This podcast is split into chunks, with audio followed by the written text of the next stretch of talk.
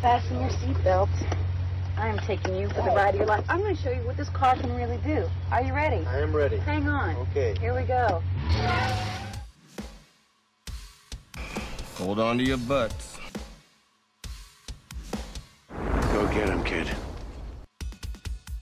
It might be a tumor. It's not a tumor. Not a tumor at all. F. You're going to ask me. So you can go ahead and ask me what you're going to ask me. And my natural response could be to get offended. Hey, want to hear the most annoying sound in the world?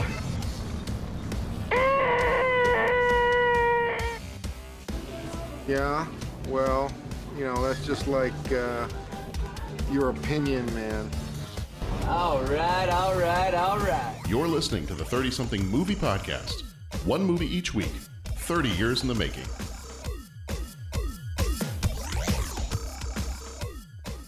It is the 30 something movie podcast. It feels like it's been a while since we've been together. Has it been? It's probably been a couple, well, a couple weeks for us, not for all the people listening Well, yes, because they're loyal listeners and they're with us every week. all the time.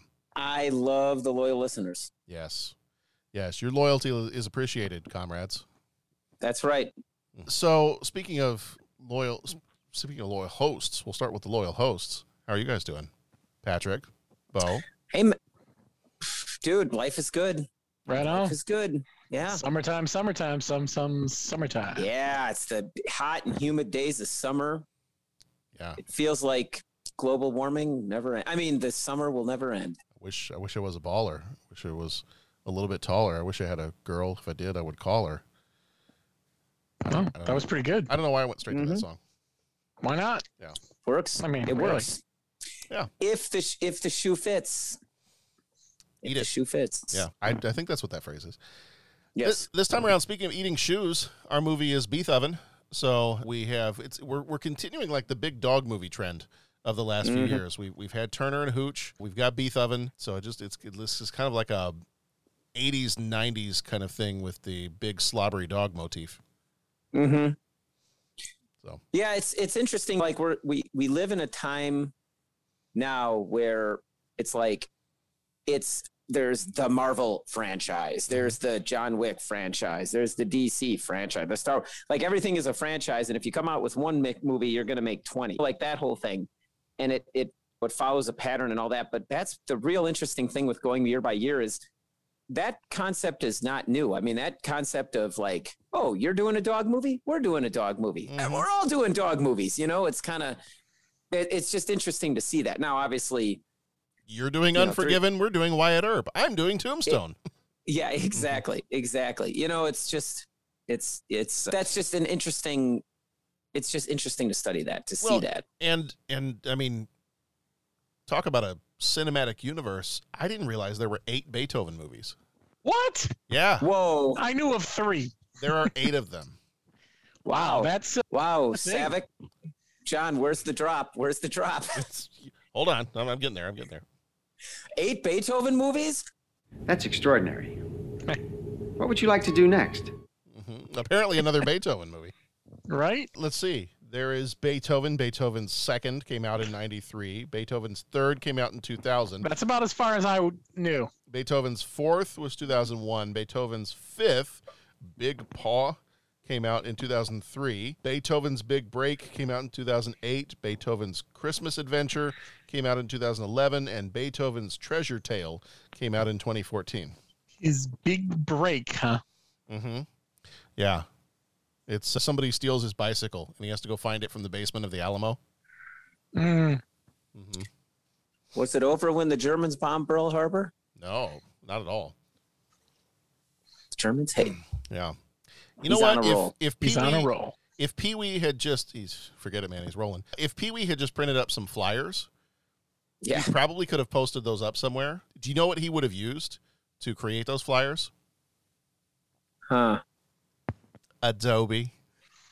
Yeah. Ah, oh, oh, Should have Yes. seen that coming. Yep.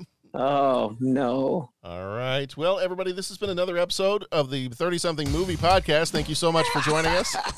It's actually been the last episode of the 30 something movie podcast. We have overstayed our welcome, and I will. Uh, I will see myself out. A cessation of hostilities. Yes. Yes.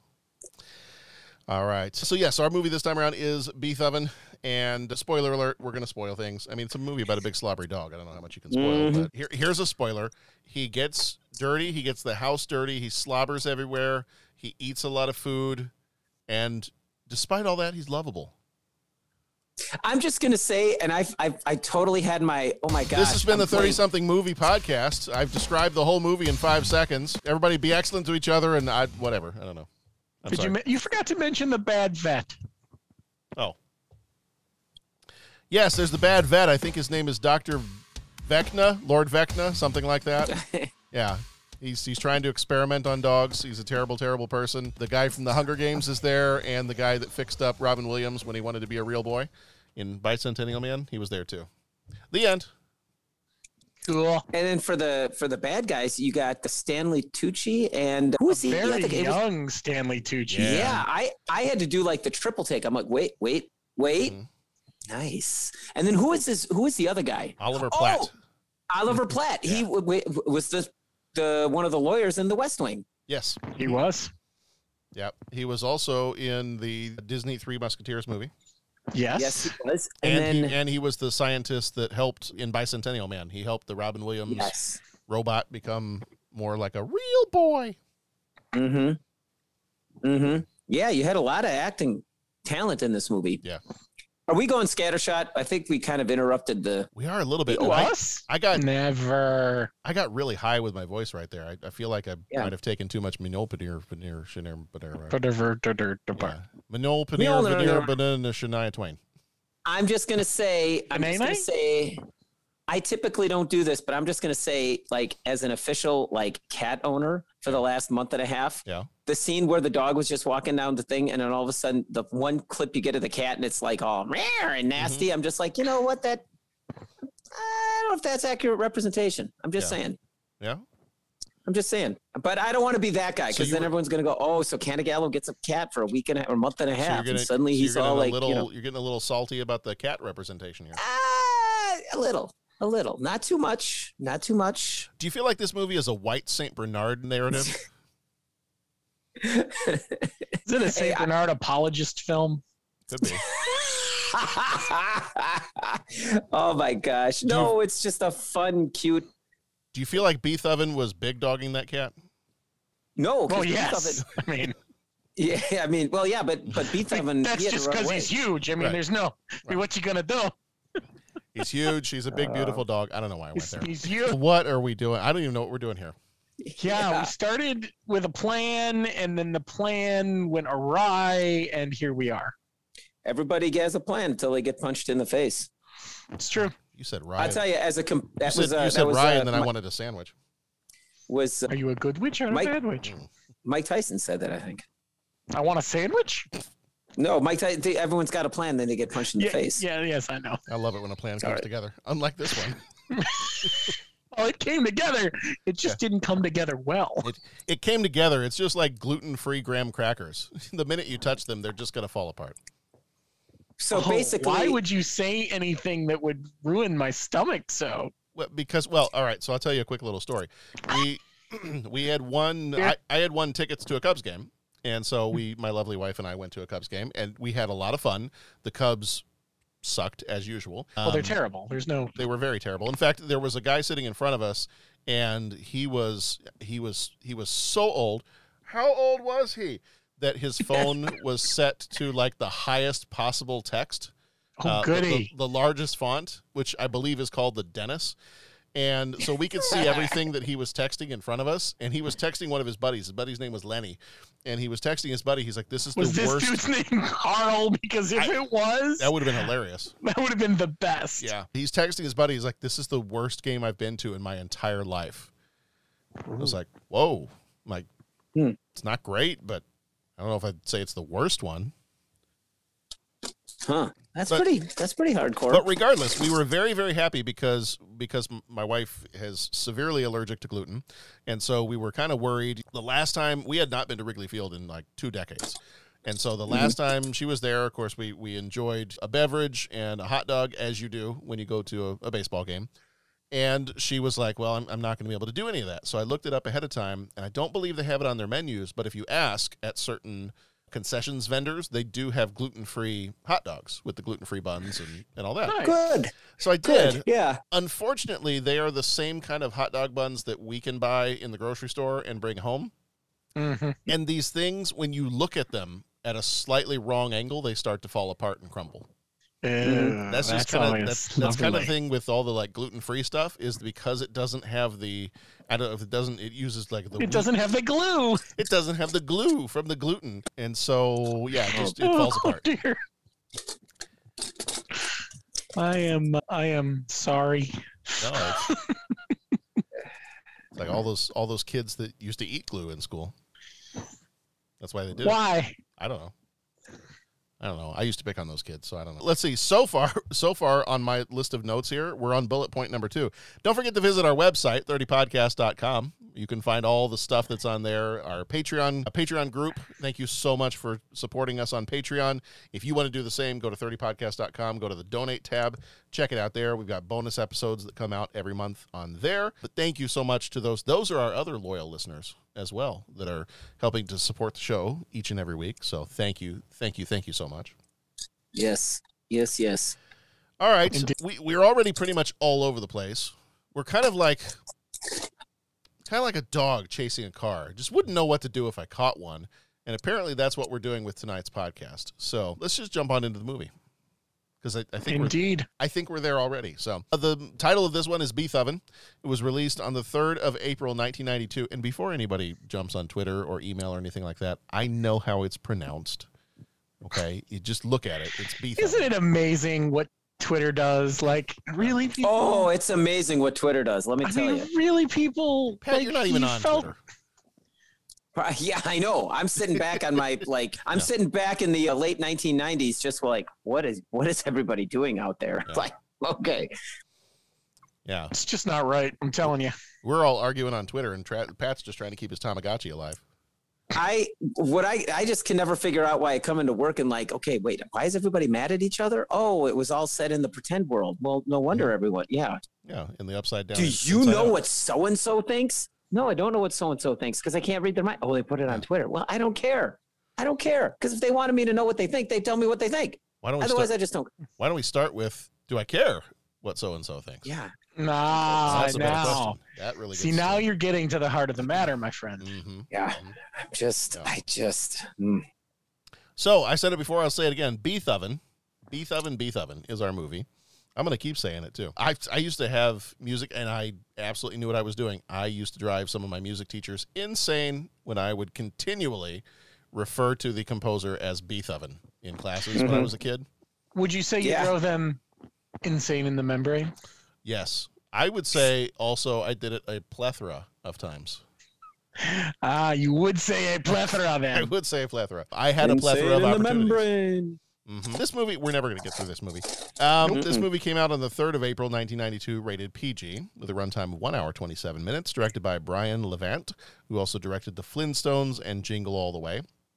Writers for this one were John Hughes, although he shows up in the credits as Edmond Dantes, for those of you that have seen The Count of Monte Cristo or read the Mhm. book.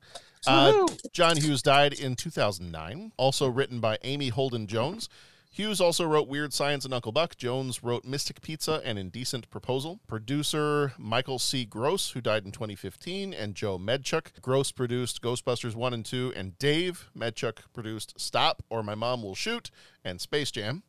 Music was done by Randy Edelman, who did Twins and Kindergarten Cop and Gettysburg. Cinematography done by Victor J. Kemper, who did Clue and National Lampoon's Vacation. Editors were William D. Gordean and Sheldon Kahn. Gordian or Gordine. I don't know if it's Gordian. Every time I see, say Gordian, I, I keep wanting to like mention a Gordian knot or something like that. And I don't think that's quite the same thing. Oh, for his sake, I'm going to hope not. If he messes up tying his shoes, that's what he's got. got a Mhm. Gordian knot. Either way, Gordian or Gordine did the Cannonball Run and Teenage Mutant Ninja Turtles, the 1990 movie.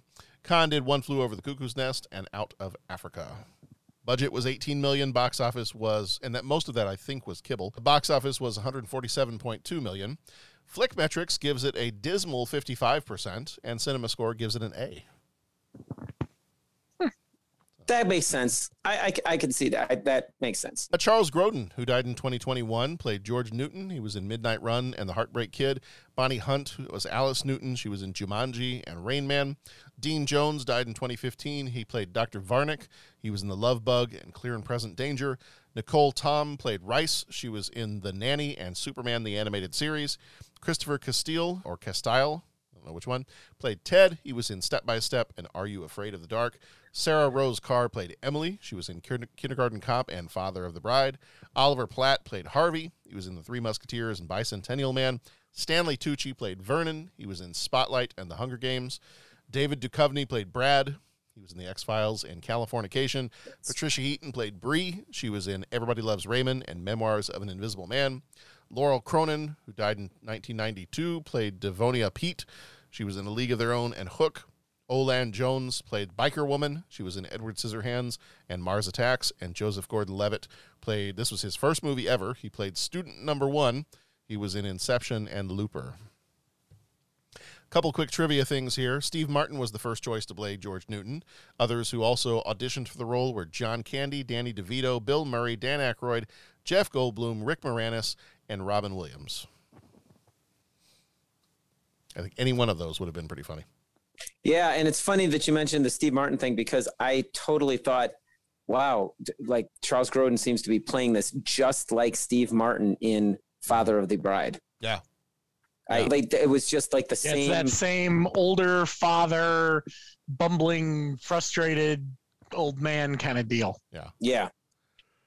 Although, can you imagine the scene if, let's say, the, the character of George had gone to, let's say, Jeff Goldblum? Can you imagine the scene where George is talking with Brad and you've got Jeff Goldblum talking with David Duchovny? Uh, my friend. Chaos, you see. Yes. Like both, I can see both of them just. I feel like you'd be, you'd feel like you were stoned if you were watching that scene. Yeah. It was a, it'd be a whole different kind of chemistry. Yeah. Let's see. The trainer for the dog of this movie was one Eleanor Keaton, who was the comedian and actor Buster Keaton's widow. The American Veterinary Association was so upset about the depiction of a veterinarian as the leader of a dog napping ring that they were very upset and fired off an angry letter to the head of the Motion Picture Association of America. So apparently, the cat contingent and the veterinarian contingent were not happy with this movie. It's the representation piece, man. It just mm, Yeah. Well, we're we're all learning. We're all learning. We're trying to learn. We're trying to be open to learning. It's important. Screenwriter John Hughes, oh, I said this one before. It was kind of it was credited as Edmond Dantes, and this is one of the only, one of the very few movies that he wrote that takes place outside of the state of Illinois. Otherwise, for the most part, it's pretty much always in Illinois. there you go. Well, that's interesting. All right, well, in this one, when George Newton's family decides to adopt a St. Bernard puppy, the patriarch quickly feels outnumbered by the animal. Beethoven, the cute dog, quickly outgrows his little size, causing problems in the house. George's wife and children love Beethoven, but it takes him some time to recognize his more admirable traits. However, when a cunning vet tries to kidnap the puppy for a lethal experiment, Beethoven's life with the Newton family is put in danger. Throughout the history of motion pictures, there have been many big dog stars. Toto had a big adventure. Petey had a big appetite. Rin Tin Tin was a big hero. And Lassie had a big heart. You've come back. But now, Ivan Reitman, who brought you Ghostbusters, Kindergarten Cop, and Twins, proudly presents the biggest dog star of them all.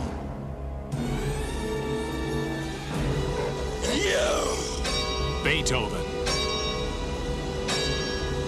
No, no, no. No, no, no. no. Wherever there's trouble, wherever there's danger, Oh my gosh, Emily's in the pool! Ah! wherever there's food, Mutt? Oh, I just love these big dumb animals.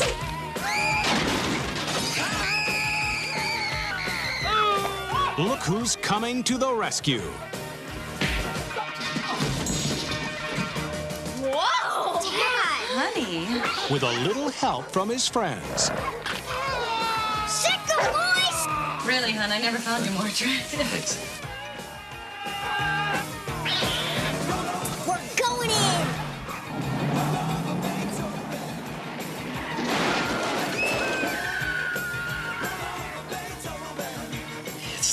Saturday night.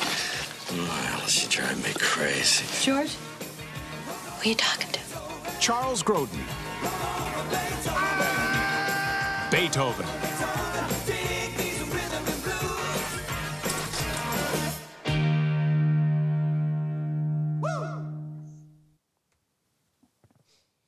All right. So what I couldn't quite tell from the trailer there, it sounded almost like for a second that they had they had dubbed over or they hadn't quite finished the the voice work when Beethoven is shaking off all the mud and the slobber and everything else and you've got Charles Grodin kind of going no no no like that and it doesn't sound like his voice i mean i, I gotta go i would have to go back to the movie and play that part over again but it sounded like it almost sounded like a little bit of like it's pat from snl Uh-huh. oh the dog slobbering. I, I don't know. Or, or a little bit of like a Flavin. yes was a, a little sponge bobby just a little bit. I don't know. It's it sounded a little weird the first time i heard it in the in the trailer there. But. All right as we usually start off with. We have our major moments in the movie so we're going to run through some of we're going to kind of hop skip and jump through the plot here covering some of the major moments in the movie and we will kind of fill the gaps in in between there. We'll try to reserve some of our opinions for our deep thoughts segment so this is more of just a getting you through the plot. If it's been a while since you've watched this one or if you haven't watched it before we always recommend that you pause go watch the movie and come back. But if not we will get you up to speed all right. So the very beginning of the movie is Beethoven, one of these puppies, manages to escape from a crime that is taking place, and they end up the Newton family ends up finding him. We get introduced to the family and introduced to the idea that the dad does not like dogs whatsoever. Um, it's a little bit of a Shaggy Dog moment. Did you guys ever watch the the old Disney movie, The Shaggy Dog? Oh yeah. Uh-huh. Was a, was a little bit of that, a little bit of the the dad doesn't like dogs, and it's not really a secret. Right. Not a fan at all. But we get a little bit of a second major moment here. We get a little bit of a, a subplot going on for just a, a tad. We've got Brad and Bree, who are played by David Duchovny and Patricia Heaton, are trying to negotiate this deal with George for his air freshener business, and they're they're trying to swindle him out of this business. And I, I really got some I really got some Christmas vacation vibes from this. I, I really wanted David Duchovny at some point to just turn to her and be like, I don't know, Margo. Right? like it's so this it's such a similar feel. Yeah. It would have been perfect. Yeah. What is this doing in our living room? Something had to get the carpet wet, Todd. I don't know, Margo. Hi. So Brad and Bree. Instead of Todd Margo, we have Brad and Bree this time around. And Beethoven, as he is as he is growing up, there there was already some funny bits that we kind of skipped over just a little bit when they're trying to give Beethoven his name. Of course, I- I don't know with with with the pets in your house, was there much of a debate over naming your pets? Eh. No, not in my house, but that was because it was all about bribery. Well, that yeah. Our pet was named by the foster mother, Okay. the person that fostered it. And then there was about 12 hours of discussion of what we were going to change it to. And then I just called the audible and just said, hey, guess what? We're leaving the pet the name that it knows. We're not going to change it. We're not going to just. Yeah. The cat already has a name. Yeah. We're not changing it. I'm So that the was- dude. That's right. So that's the way that's the way it went in our house. We avoided we avoided the conundrum that was represented in the movie. Your cat's name is the dude. Any other name that anybody tried to come up with, it should have just been like, yeah, well, that's just like your opinion. Your man. opinion, man. Yeah. Pat, me I, a white I am I am a little shocked, Pat, that you became the the proud owner of a pet with claws, and you didn't name it Logan. I Indeed. you know, like I said, there was all that, and I I started falling into it too. Oh, what about Logan? Oh, what about mm. that? But then it just was like, Yeah. well, Dad, what we can do is we can each have a name for the cat, mm. so it can be Logan, Fuzzy Foot, Fuzzy Butt, Fluffykins, Meowster, or so- I, I don't know. I'm just, and then it was like, okay, like guys, we're done. The cat's name is that, like, we're done. Yeah, because I I fell into it too, you know. So it just Which, oddly enough, when Wolverine first appeared in the comics back in, Foot? back in nineteen whatever, Chris Claremont, one of his first creators, that was his name. It was Logan, Fuzzy Butt, Fluffy Foot, something. Yeah. yeah, that's I mean, I always what I. That's always what I think of when I when I think of the Wolverine characters. Just He- he- fluffy. eventually just for simplicity's sake a lot of those other names fell by the wayside but originally he was he was logan fuzzy butt fluffy nutter i don't know Fluffy nutter. Yeah. How was it? Nutter, huh? How is it? How was it in your house, John? Naming naming the dog. Was it a big discussion like here? yeah it was we had a list of like 19 or 20 names and that was even before because we we went to go see him and then we couldn't come we couldn't go back and get him until the next day Right.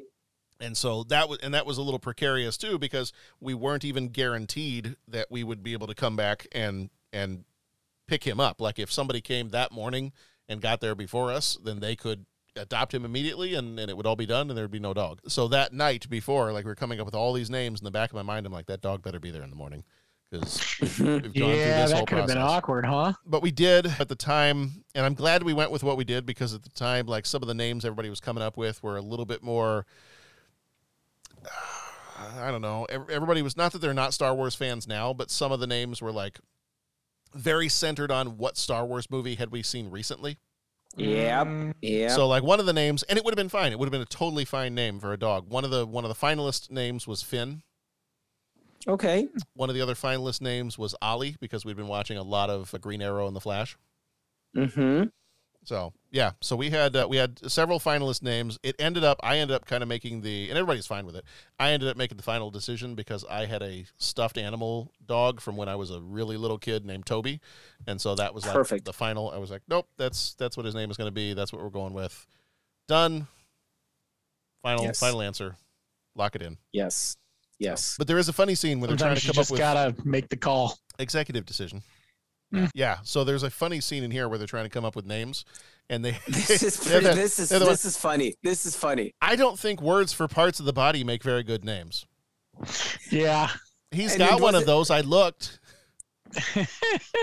I'm sure but he Dad- does, but I don't think Daddy would want to stand on the porch at night yelling that out. But that's what you call Uncle Richard. that that that scene, that writing fell so well for Yeah. me. I mean, I, that was like laugh out loud. I'm like, okay, this is pretty funny. This is good. This is My this is- favorite was you asked for my input. Right. yeah. Yeah. Because that's something I would do. Yeah. I would be Yeah. that guy. I'm that guy.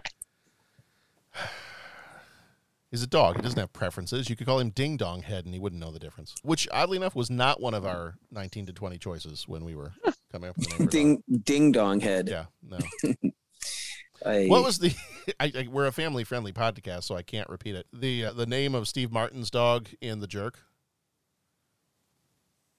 I don't remember, Don't remember. to be honest. Yeah. No. Me It's, uh, neither. yeah, Well, now we all got to look it up because it. it's it's a name that can't be repeated. But Okay. yeah. let's well let's let's do it this way. You remember our friend Jason Kale that uh, used to teach with us, and you remember how he said that he had a friend. I think he had a friend in college who was from either an Asian country or a Middle Eastern country, and their name was Shathid. Okay. Like their actual name was Shathid. But if Okay. you if you th- sound that out and separate it a bit, it's spelled exactly the way you think it is. Uh huh. That's the name of Steve Steve Martin's dog in The Jerk. Yeah. That's funny. I did not remember that. Yeah. That's good stuff. So don't if you're naming animals, loyal listeners, if you're naming animals, don't use that name. Or don't use the name Uncle Richard either. Those are two names to avoid. Keep those keep those off the list. And so we we do get the kind of the other subplot or or I guess kind of main plot going here of Dr. Varnick is an evil vet that is doing some experiments and, and needs for some reason absolutely needs Beethoven. He's the one that got away. So he needs Beethoven for this experiment. And so he's he's doing what he can to try to get Beethoven back and actually frames him, makes it look like he bit him and that he needs to be euthanized. In the midst of all this stuff, we do get some funny scenes with Stanley Tucci and Oliver Platt as the kind of bumbling henchmen. Because mm-hmm. every evil vet needs henchmen. Every absolutely, absolutely. Who else is going to take the dog's temperature? I mean, the vet's not True. doing that. Very true. He's not gonna. No, he's he's not gonna get his hands dirty. He's gonna make the henchman do that. It all works out in the end. So that is major moment number three. Major moment number four is George finally confronts Varnick. He noticed he, he goes in and tries to save. This is when he kind of realizes, no, maybe I do actually love this dog, or at least my family does. So I got to go save him. We can't let him be, be euthanized for this because, uh, you know, it's that's not going to work out well. And so he Mhm. goes and confronts him and notices that he has no bite marks on his arm. Mhm. Uh, so either twas but a flesh wound and uh, healed quickly. He got better. He got better. I think I'm feeling much better. I think I'll go for a walk. But uh, there is no wound on his arm. So he confronts him, finds out that he's uh, he's a bad dude that's been doing some bad things, and uh, his whole family shows up, and uh, he punches him out right then and there, and uh, that's uh, he kind of redeems himself in the eyes of his family at that point. Mm-hmm. Mm-hmm. A couple other things we skipped over a little bit is that Beethoven spends most of this movie while he is causing causing mischief and slobbering everywhere and getting mud everywhere and doing all the things that a dog does in one of these movies, like a, a Turner and Hooch river of slobber moment, which oddly enough I think is probably where the river of slime came from in Ghostbusters 2. It was the Hellhounds from Ghostbusters 1 that just slobbered into the subways of New York City, and that's where that came from. Um, Mhm. but in the midst of all that, in the midst of his dogly mischief, he is doing some other things where he is taking care of all the kids. You know, he's kind of the hero in several different moments when you've got the terrible babysitter. You know, and this this movie should also be a PSA for putting up a fence around your pool. Mhm. But he's got the moment where he saves the little girl from drowning. He helps the boy with the bullies, which I thought that Mhm. scene that scene like reminded me of something else. He was chasing the bullies into an alley and they all ran into a dumpster. Yeah. It was it was really Yeah. weird. I, I felt like I had seen that somewhere before. Yeah. Yeah. Yeah. But uh, yeah, I don't know. Pat, how did you feel about that scene? Because I know you hate fantasy stories. I was excited. I was like, all right, the dog's going to stand up for him. That's great. And then he growled and the kids kind of ran away. I was like, well, maybe, maybe he could have jumped on them, maybe slobbered on them a little bit, like something. But I get it. Dogs attacking kids. want to show, you know, so. He's a luck dragon. Indeed. And then he helps the eldest daughter to find a way to break the ice a little bit with this boy that she's crushing on. So he has helped out the family in all kinds of different ways, brought them closer together in the midst of all of his hijinks that he performs. Then, as we finish off the movie, the last major moment is Varnick is arrested for animal abuse, and apparently all dogs don't go to heaven; they go to the Newton's house. So the dad, who is not a big fan of dogs, now has a house full of dogs by the end of the movie. That is pretty much it for the major moments. Is there anything I missed? No, no, you've got his complete change of heart because he fell in love with a dog. It's time to go just a little bit deeper. And now, deep thoughts.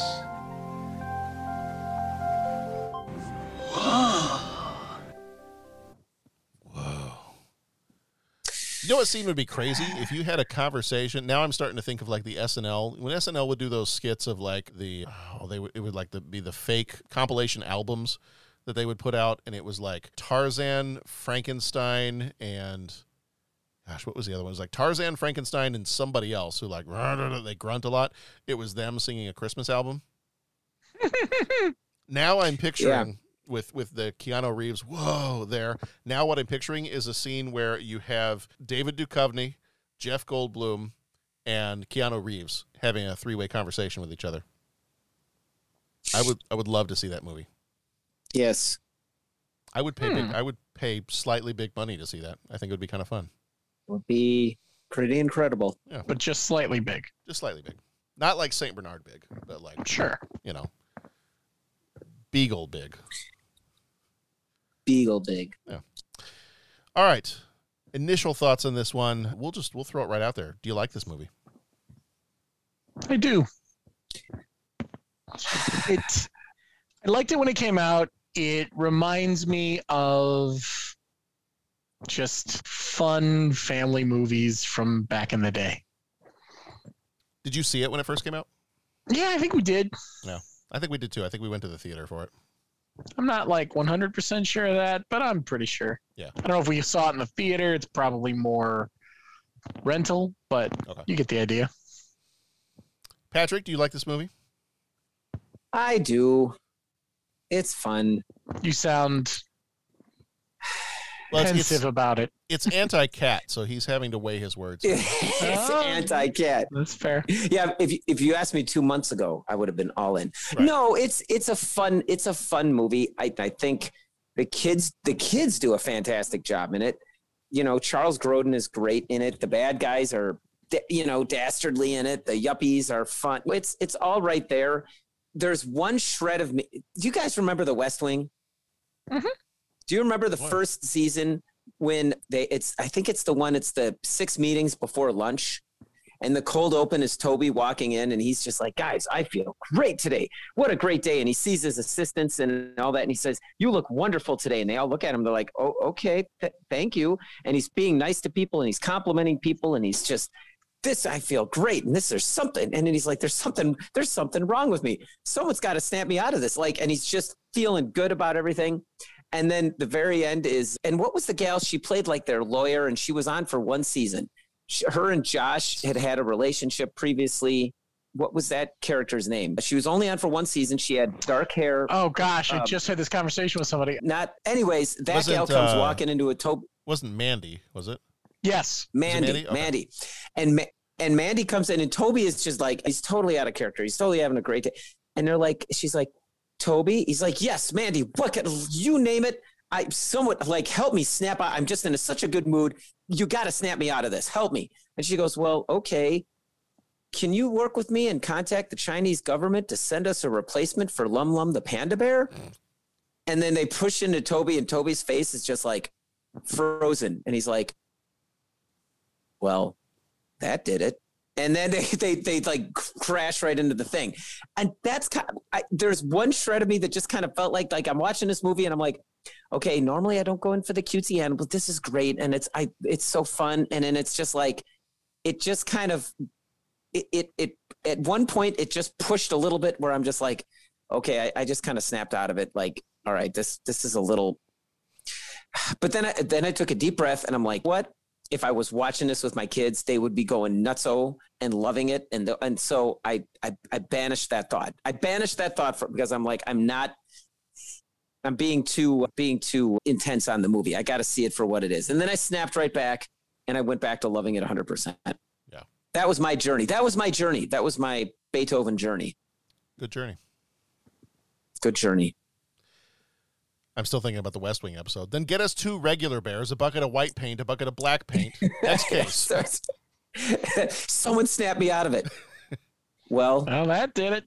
that did it. I mean, and that's and that's what I think it was. Is I, I but but then even though and then when I was starting to be the grumpy person watching the movie, then all of a sudden like uh, Stanley Tucci and and the other lawyer guy were like, you know, they were just hilarious, right? I mean, they were they- they had that fantastic scene. I mean, I think it was at the end they were taunting the dogs, and then they turned around and there was all the was it pit bulls or what was it? No, not pit bulls. It was was it Rottweilers?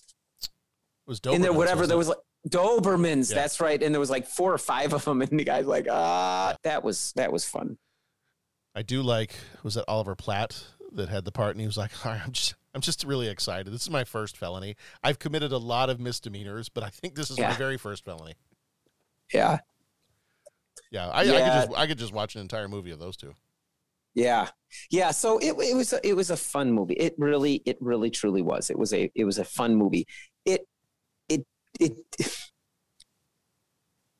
It was different, and I think that's part of why I got like the grumpy old man kind of thing for a 2nd mm-hmm. Is Turner and Hooch had a real serious undertone to it. Yeah.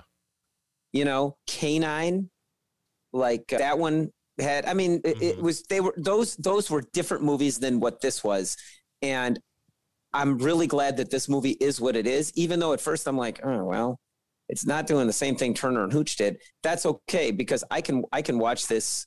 I can watch this with really young kids and not worry about them having nightmares or me answering questions that are like, okay, well, this is, you know what I'm saying? So, yeah, yeah. So, Bo, you talked about watching this one and, and just kind of have the memories of watching like the, the fun family film. Like, what are some of the things when you knew this one was coming up on the show? What were some of the things that you that were like most memorable about it?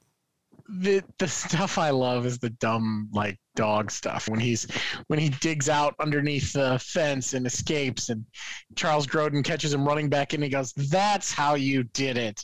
You know mm-hmm. of course that's how he did it. He's a dog. Mm-hmm. It, the Charles Grodin character not just not knowing what a dog is like is some of the best stuff you know and watching him watching him learn what it's like to have a furry friend is cool you know? Yeah and I think Charles Grodin just pulls that off so well. He he this it seemed to have like the tropes in it. The dad that's out of touch with the family and buried in his work, and the dog. All the but you don't kind of roll your eyes with it because I think Charles Grodin just did such a fantastic job with that role. All the actors did because, like I said, it was it, it, the way he delivered that, the looks and the faces, and the you know you really you you could uh, you could empathize with that. Right. The, the list of people that we that we rattled off when we were doing the trivia part and talking about who else was up for the role of George. Of that list of people, I'm thinking there's only two people that I think could have taken on this role and have made it the movie that it is. The rest of them, I think it would be a very different movie. Uh-huh. The- and the two, and, and you guys have already commented on a little bit, Charles Grodin or Steve Martin. I think either one Mhm. of those two, because it just Charles Grodin does such a great job of he he does have that kind of like Steve Martin attitude about him. He's a little Mhm. bit of the grumpy dad kind of a persona, but you know he he warms up when he needs to. I mean, it's, it's very much like Father of the Bride, Mhm. very very much like that. Except he doesn't have to pay for a dress for the dog. But Mhm. other than that, But he probably would have if they asked. Probably. By the end. probably just pounds and pounds and pounds of kibble. Yeah. Yeah. Never owned a dog, really. Only really dog sat for littler dogs. Never quite one. Well, no, that's a lie. I did dog sit for dogs that big once. I don't remember a bag of food that big, but it was pretty big. It's sort of impressive how much those larger animals can do. Yeah. I, st- I still will never forget. We were going before we had pets. We would we have a lot of my wife puts up a lot of bird feeders around the yard, and so we would go through bird seed quite a bit. And one of our favorite places that we used to go to pick up more bird seed was there's this like oh it, it's kind of like a feed supply store that's in a nearby town, Grayslake. If you if you guys have ever been to that, it's like right by the railroad tracks as you go into downtown mm-hmm. Grayslake and we'd go in there and we'd pick up birdseed and do that. And I remember going in there one time with with my son John when he was little. He was probably three, maybe four at the time, probably about three. We go in there and we're going to pick up some bird seed. and of course people walk in with their with their animals all the time. Like they'll bring their dogs in. There's dog treats in the store. There's all kinds of other stuff. This lady walks in with a Great Dane. And I remember John just like I could tell I was holding his hand at the time, and his entire body just tensed up and froze. And he Mhm. just he like started tugging on my hand. He's like, "Dad, Dad, why did that lady bring her horse into the store?" Yeah. I said, "Well, first of all, buddy, that's not a horse. That's a dog. No, it's not. no, it, it actually is a dog. No, it's not. That's a horse." And he, I, there, there was no way I could convince him that that was not a horse. But those things are huge. I can't even imagine how much. I mean, Yeah, our our nuts, little man. our little dog. If you gave him enough, he'd eat all of it. But he doesn't eat anywhere near that much. Mhm. God, I can't even imagine how how bit like that Saint Bernard, like how much food you got to go through with one of those. We, if we have any listeners who own Saint Bernards, we'd love to hear more about how you afford to feed Yeah. them and, and how many us- liquor tell us- stores how many liquor stores you knock over every month. Uh, inquiring minds want to know. All right, do we? I, I, I feel like we've I feel like we've said pretty much what we need to say about Beethoven. It's it's kind of a it's a cute, fun family movie. It's you know Yes. it's, it's along the same vein, like you said, Pat. It's it's not it doesn't have a serious of some of the undertones of like a Turner and Hooch kind of a deal. It's a little bit more lighthearted than that, but it's still got some of the same similar beats to one of Mhm. those. Uh, anything else we need to say about this one? No, it's just a fun family movie. Yeah. I remember watching it with the kids for the first time a couple years ago, and they they loved it. Yeah. So, all right. Well, in that case, we are on to three questions. He asks each traveler five questions. Three questions. Three questions. It's impossible to answer. Impossible because you don't know the answer. Nobody could answer that question. I want to ask you a bunch of questions. And I want to have them answered immediately. What you just said is one of the most insanely idiotic things I have ever heard. At no point in your rambling, incoherent response were you even close to anything that could be considered a rational thought. Everyone in this room is now dumber for having listened to it. I award you no points, and may God have mercy on your soul. All right. Three questions. Question number one. Actually, before we get to question number two, we weren't recording at the time, but uh, Pat did let his displeasure known about uh, question number two. So when we get there, there may be a, a bit of a, a bit of a tussle here Mhm. because Pat got angry at me for question number two that I asked. No, no, there's not going to be any anger. I'm just gonna, I'm just gonna make sure to answer the question. I'm gonna drink my drink, one drink. You, you, you spoke harsh words. I spoke harsh words. Yeah, I got a little scared. was- I got a little scared there for a second. That was, that was just my knee jerk reaction. Okay. All right. He's going to reject your reality and substitute his own. Okay. Mhm. There we go. As as you do. Question number one: What's the largest animal you'd be comfortable being locked in a room with? That's an interesting one. I it, probably a large dog like a mastiff or a Saint Bernard or something. Like I thought about a horse. I'm pretty comfortable around horses, but locked in a room, I don't know.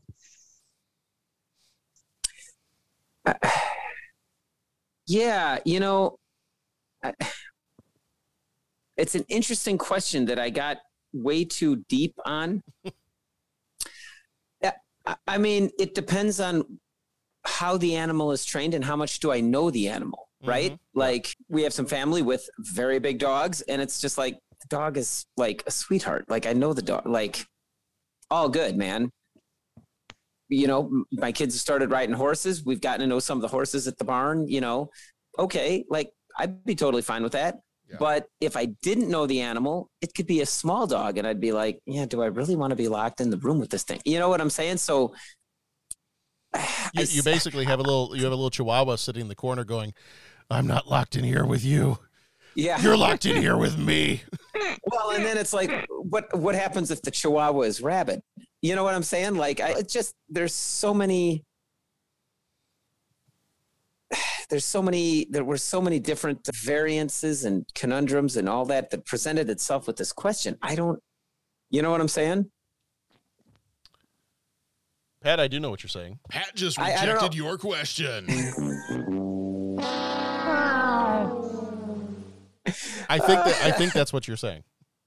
I think that's. I think that's what. Maybe that's what I'm saying. Okay. Maybe that's what I'm You're, saying. you're just fired up for the next question. That's the thing. I am. I am fired up for the next question. You're, I can see you like flexing right now, like you, you're you're ready to get into a fight over this.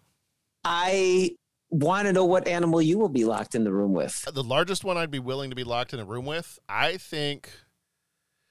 See, I was trying to say, like, how big do you go? I'm like, I don't think I'd want to be locked in a room with a horse because, as much as I think horses can be very kind animals, they are also very large and very powerful.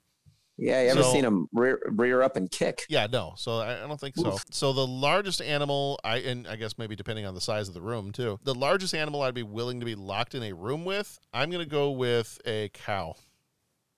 Because cows Oh, are okay. cows are pretty docile. I mean, they're big, Yeah. but they're also kind of they're just there. And not that I ever not that I ever participated, but I know you can tip them. True dat. Mm-hmm. Yep. So Yep. There it is. yeah. All right. The the moment that we've been waiting for. It's three questions. Question number two. What is your favorite Beethoven composition? one composition. You're supposed to pick one composition. One piece only, please. You guys ever seen Erin Brockovich? I have. Yes, I'm wondering I- what line you're about to use. It's, I want to see. See, that Are just you- pisses me off right there. Okay. I, s- I was I was wondering like where are you going to fit in the line that ends with I'm very tired. Go ahead, Bo. Why don't you lead off with this one? Well, mine's probably a little simplistic, but It's Beethoven. It doesn't matter. There's no wrong answer. there you go. And I'm not Um, yelling at you. I'm shouting at the heavens. Understood. And unfortunately, I'm the I'm I'm the not really good with this, so it's I'm not sure if I'm name if I'm if I really like the whole symphony or if I just like one piece of it. But the Ode to Joy section of ah. the Ninth Symphony is Oh. it's classic, it's wonderful, it's fantastic, it's it's everything, you know. Yeah. So that's probably mine.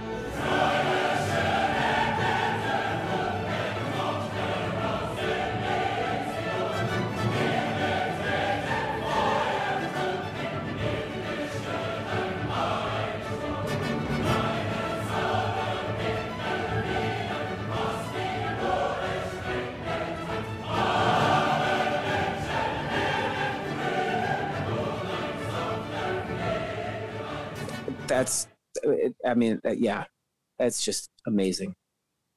For me, I, I kind of went back and forth on a couple of different pieces. I, I really like the Moonlight Sonata. Indeed. I think the one I got to go with though, and and it's it's for again for like simplistic reasons, is I I think I'm going to go with Fur Elise.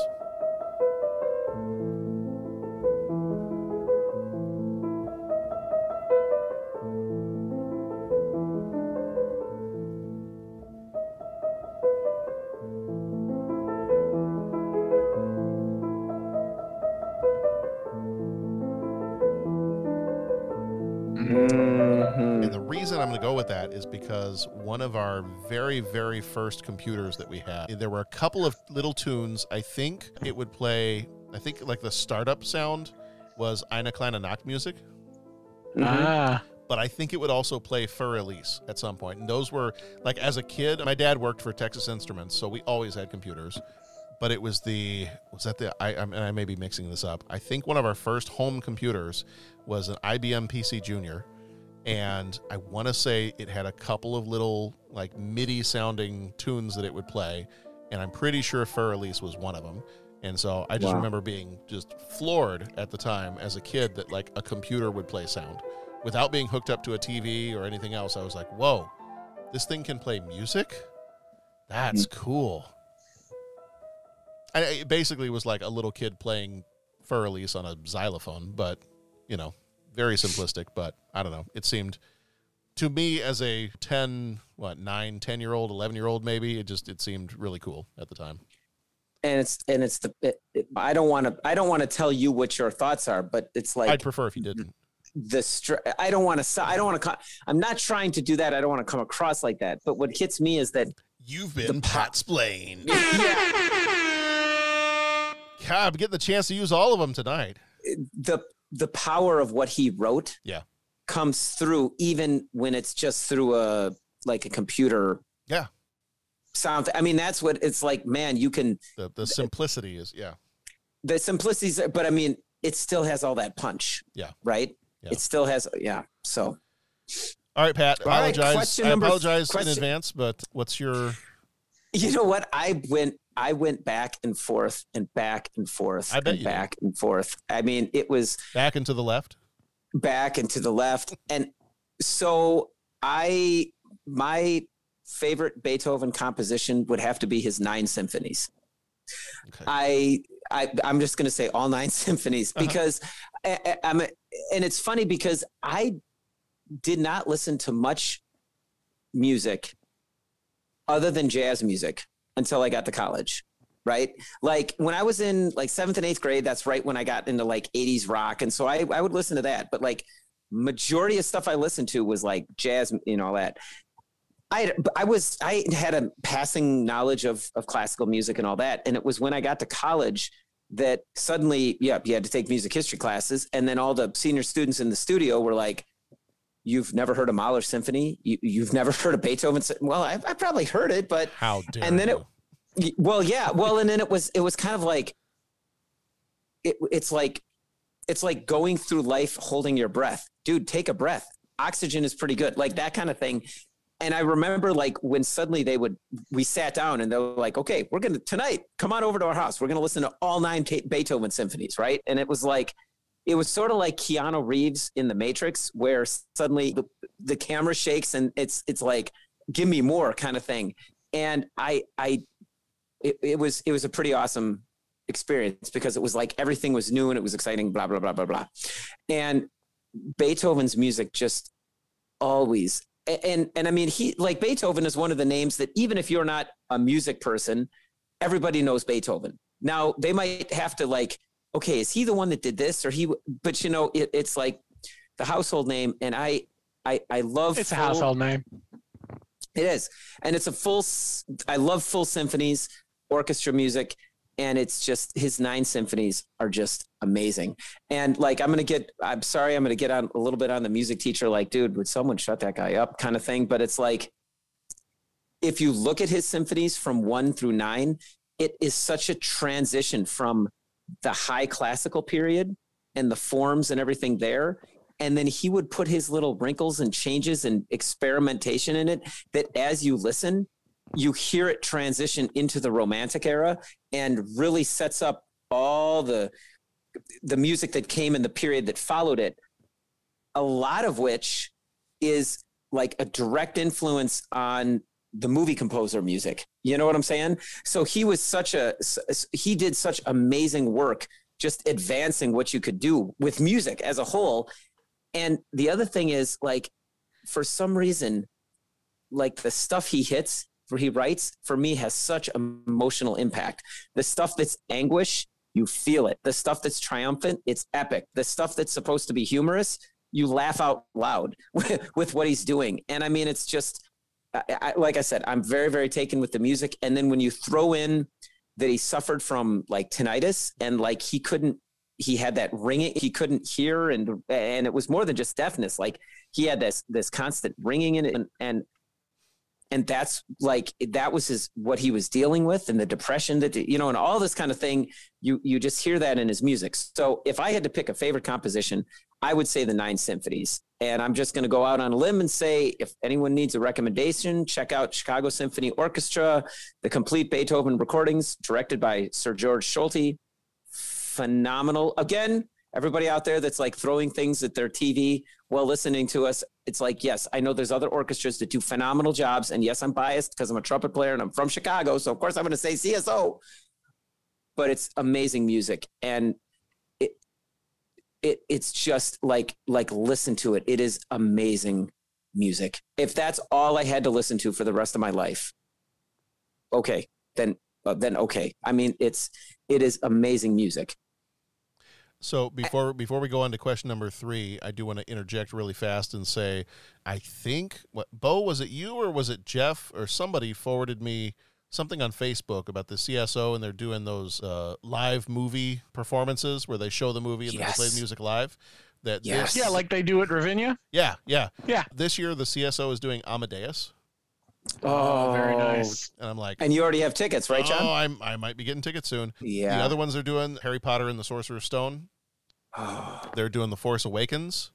They're doing The Princess Bride. And I feel like there might have been one other one that I'm completely blanking out on. The other thing, though, in the midst of all this, I think it might be in February or March. John Williams is going to guest conduct, and he's going to, awesome. uh, they're going to do some of his music. Yeah. Uh Uh huh. yeah that's Yeah. awesome Yeah, look look up the schedule because it's I I looked at it and I was like I don't know if I can bring myself to pay that much for a ticket, but it would be a Yeah, lot you of can. fun. I Yeah, could. you can. I could. Yeah. You could. I mean, Yeah, you can. yeah, you can. I, and and and like I said, and I, I yeah, man, it's just there's so much great music out there, and even like, and I'm just gonna okay, and just put it on mute and go to question three and ignore me. But I mean, even if people think, oh man, that's just out of my wheelhouse, or I don't understand it, and all that, go see a performance, right? And I mean, there's times that even if it's a local symphony or a local ensemble, or you get to a summer festival somewhere, or your local symphony there's matinees and like I just encourage you to check out music out there that maybe you're not comfortable with. Do a little re- do a little research on it. You don't have to do like read term papers, but read like the program notes because there's such humanity in this incredibly well written like a Beethoven symphony. It's like you'll you'll experience a lifetime in listening to it, and it's it's just so masterfully written. So, anyways, but all of Beethoven's music, and like I said, I'm not an expert by any stretch of the imagination, and it's it's going to be a lifetime of study to get it. So, and I'm a, and I'm going long winded, and I'm just going to say a book recommendation. If anyone's interested, check out Beethoven's Hair by I, I think it's I think the author's last name is Martin. I want to say George Martin, but that that sounds like the guy that did It's like Game of Thrones. that's Game of Thrones. I can't remember what the guy's name was. Russell Martin. Ru- Martin And- Russell. Martin Russell. Okay, The- I had the it reversed. mysteries. Okay, the co- the mysteries of Beethoven's hair. Yes, and it's incredible. And the, the quick byline is when Beethoven died, one of his young apprentices or assistants or someone uh, you know, clipped a lock of his hair, which I guess was common, and then held on to it. And then it that it traces kind of what was happening with Beethoven. It traces where this hair went. Somehow they kept it out of the hands of the Nazis and through war torn Europe and all that kind of thing to where it was discovered.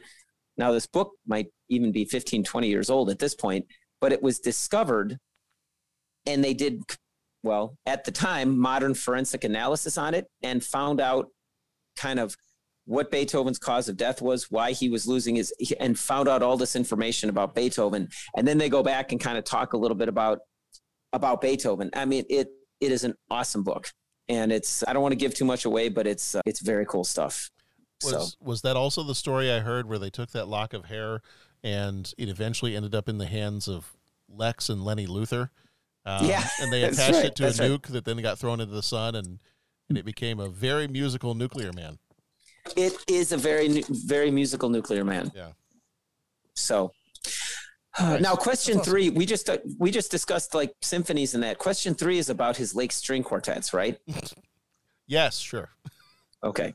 Yeah. Because let me tell you what my feelings are on those. Pat's Pat's got questions two A, two B, two C, two D. I mean, at this point, it's kind of like hurricanes. We're going to start going into like the Greek letters.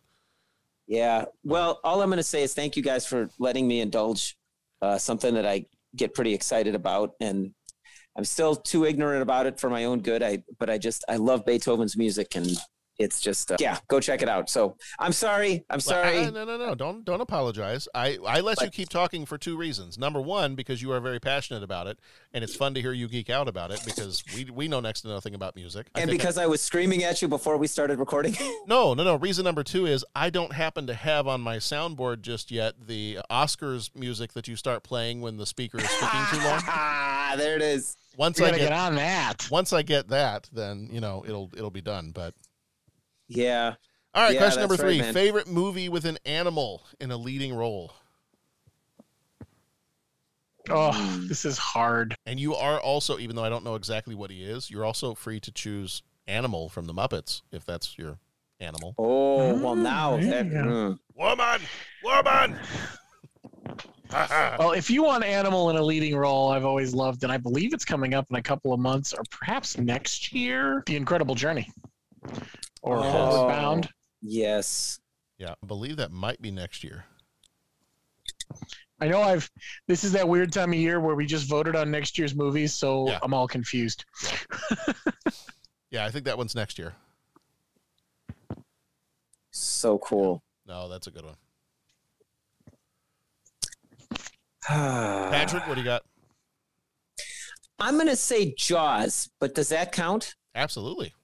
Okay, then I'm going to say Jaws because Jaws is one of my top 10 movies. If I felt like you were Um, jumping the shark, I'd let you know.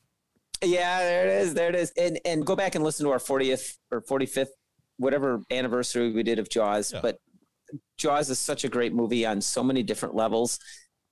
I guess ironic that I'm going to pick it for an animal movie because I guess if if people were going to pick the one knock on it is that it kind of misrepresents sharks a little bit, kind of makes them into the big evil monsters as opposed to just animals that are we encroaching in their area? Like that whole discussion. So That's okay because the um, one I'm going to pick totally misrepresents that breed of animal too. So There it is. There it is. There it is.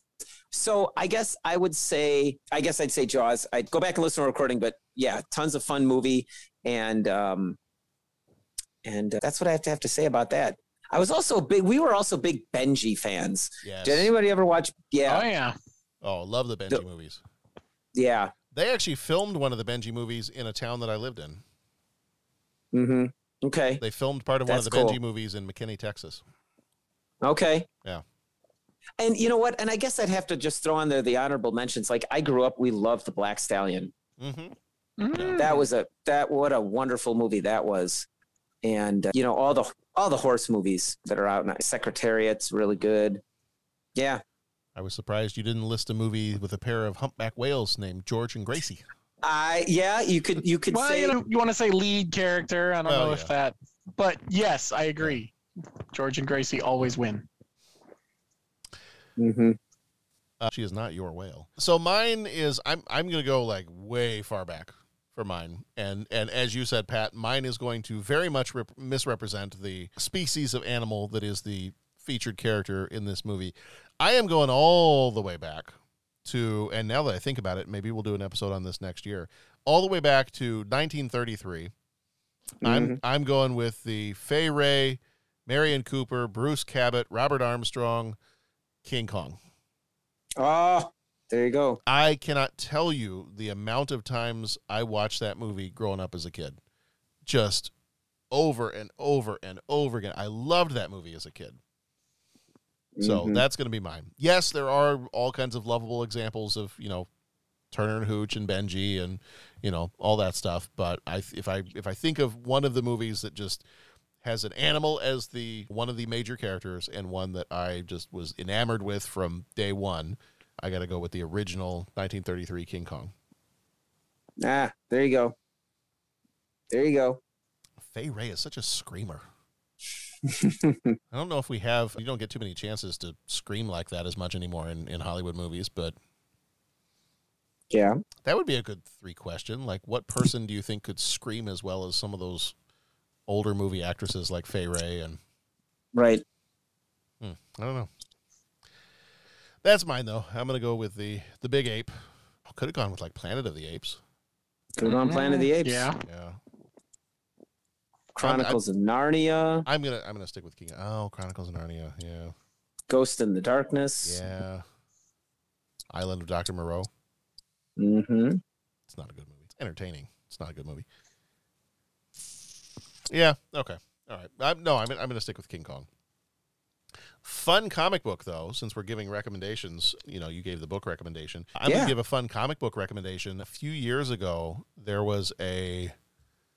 Oh, I got to make sure I get the company right. I think it's Boom Comics did a limited series, and it was Kong on the Planet of the Apes. Oh. So it was King Kong somehow ended up in the midst of the Planet of the Apes characters. Hmm. It was kind of fun. Hmm. Yeah. It was very crazy and kind of fun. Yeah. Yeah. That's interesting. All right. Very, very quickly. I don't think I've mentioned, I don't know if I've mentioned this before while we've been recording, but from time to time, I will post up if we mention something. So, like the, the Beethoven's Hair book that Pat mentioned. And typically, if, if I mention, you know, the, the comic book or something like that, I've tried to send out some links on Facebook and Twitter and, and those kind of places to Amazon with the some of the things that we've talked about if they are things that you can purchase. So to go get a copy of the movie King Kong, to go get a copy of the Mysteries of Beethoven's Hair book, things like that. If you do that, that is one other way. If, if you're not one of our Patreon co-executive producers, or even if you are, that is another way you can help support the show. Is it's part of the one of the Amazon Associates programs. So if you purchase things through those links, then a little bit of that comes back to us and just kind of helps keep the lights on here. So so if you do that, I will I will tend to send those out from time to time on usually when we're about to put out one of our episodes, I will send out some links with some related to merchandise. So for the merchant merchandising, feel free to click on those links and, and go check those out. Uh, All right, gents, that's going to do it. for Beef Oven. What do we got coming up here soon? We have got that's actually finishing us off for the month of July, and August is zooming right ahead. We are about two thirds of the way through this year so far. And if you thought Pat was excited to talk about Beef Oven and his musical compositions, Aug- Mhm. our August Patreon is best motorcycle movies. Strap in, everybody. Yeah, man. If you want to hear Pat transform from human into a pile of goo, feel free to come listen to our Patreon episode in which he begins to talk about best motorcycle movies and just completely pulls a Constable Odo and just melts into the floor. That's right. Oh. No. I've been holding this state too long. I need to revert to my liquid state. There you go. I don't need the bucket anymore. Mr. Bucket. So that is our Buckets Patreon episode. Buckets are fun. So that's our Patreon episode coming up soon. Our Patreon shorts. We've got a couple of Patreon short episodes that are coming up. I've been talking with Jeff a little bit, and he wants to try to get on to some of those. So we might do something Stranger Things related for one of those. I have no idea how we're going to keep that to 15 minutes, so I'm not sure that can be a Patreon short episode. But one of our Patreon shorts, I'm not sure about for the month of August. We're still working that one out. The other one will be the movie Creepshow from 1982. I watched that movie way too young and I really, really enjoy it. So I'm going to try to keep myself to about 15 minutes talking about that one too. But those will be our Patreon shorts for this next month. Coming up in our regular episodes next week is Sneakers, the Robert Redford, Sidney Poitier movie. Sneakers has nothing to do with tennis shoes, but one of our three questions will. And then we've got Glenn Gary, Glen Ross, Captain Ron, Wayne's World, Wayne's World Party Time. Excellent. Excellent. And then White Men Can't Jump, which describes two thirds of your hosts right here. Oh, I, I, well, I don't know. I, John, unless you got some ups and you were talking about Bo and I, or Bo, you got some ups and you're talking about John and I. I don't jump very high either. I bet you jump higher than we do. I doubt that. Okay. You All right. keep telling yourself that. All right. I mean, I, I can, I can jump. It just depends on high. If I can't find the step stool and how high the bottle of scotch is in the shelves in the kitchen. So, or or Well, where someone or where someone has hidden the donuts. But other than that, not doing a whole lot of jumping. Otherwise. Uh, All right, folks. Thank you for joining us. As always, we we appreciate each and every one of you. Our Patreon folks, thank you so much for continuing to support us and communicate with us and just being great, great friends that we've gotten to know uh, over our time here on the podcast. We appreciate every single one of you. We appreciate all of you coming back here week in and week out. I meant to tell you guys, I, I got one of those uh, reports that we get from time to time on how we're doing on certain charts on the different iTunes Oh. stores. We were did I maybe I told you this last time? We were like number two in Latvia. Right Really? on. Yeah. Well, And I even like I, I taught myself some Latvian enough to say like thank you and then I completely forgot it. So I'll have to do it next time. okay. There you go. And I don't know if we're number two in Latvia anymore, but We were for a little bit. it was good while it lasted. I mean you gotta when you hit your peak, you just enjoy it. Exactly. So That's all you can do. so thank you, Latvia. We're very happy to be here. I, yeah, gee whiz. Thank you so much. So all right. That's gonna do it. Gentlemen, Thank you as always for being here with me. Thank, Thank you, John. All right, everybody, be excellent to each other. We're going to see you back here next time for Sneakers. Go watch some good movies. We'll see you back here next week. Axis will be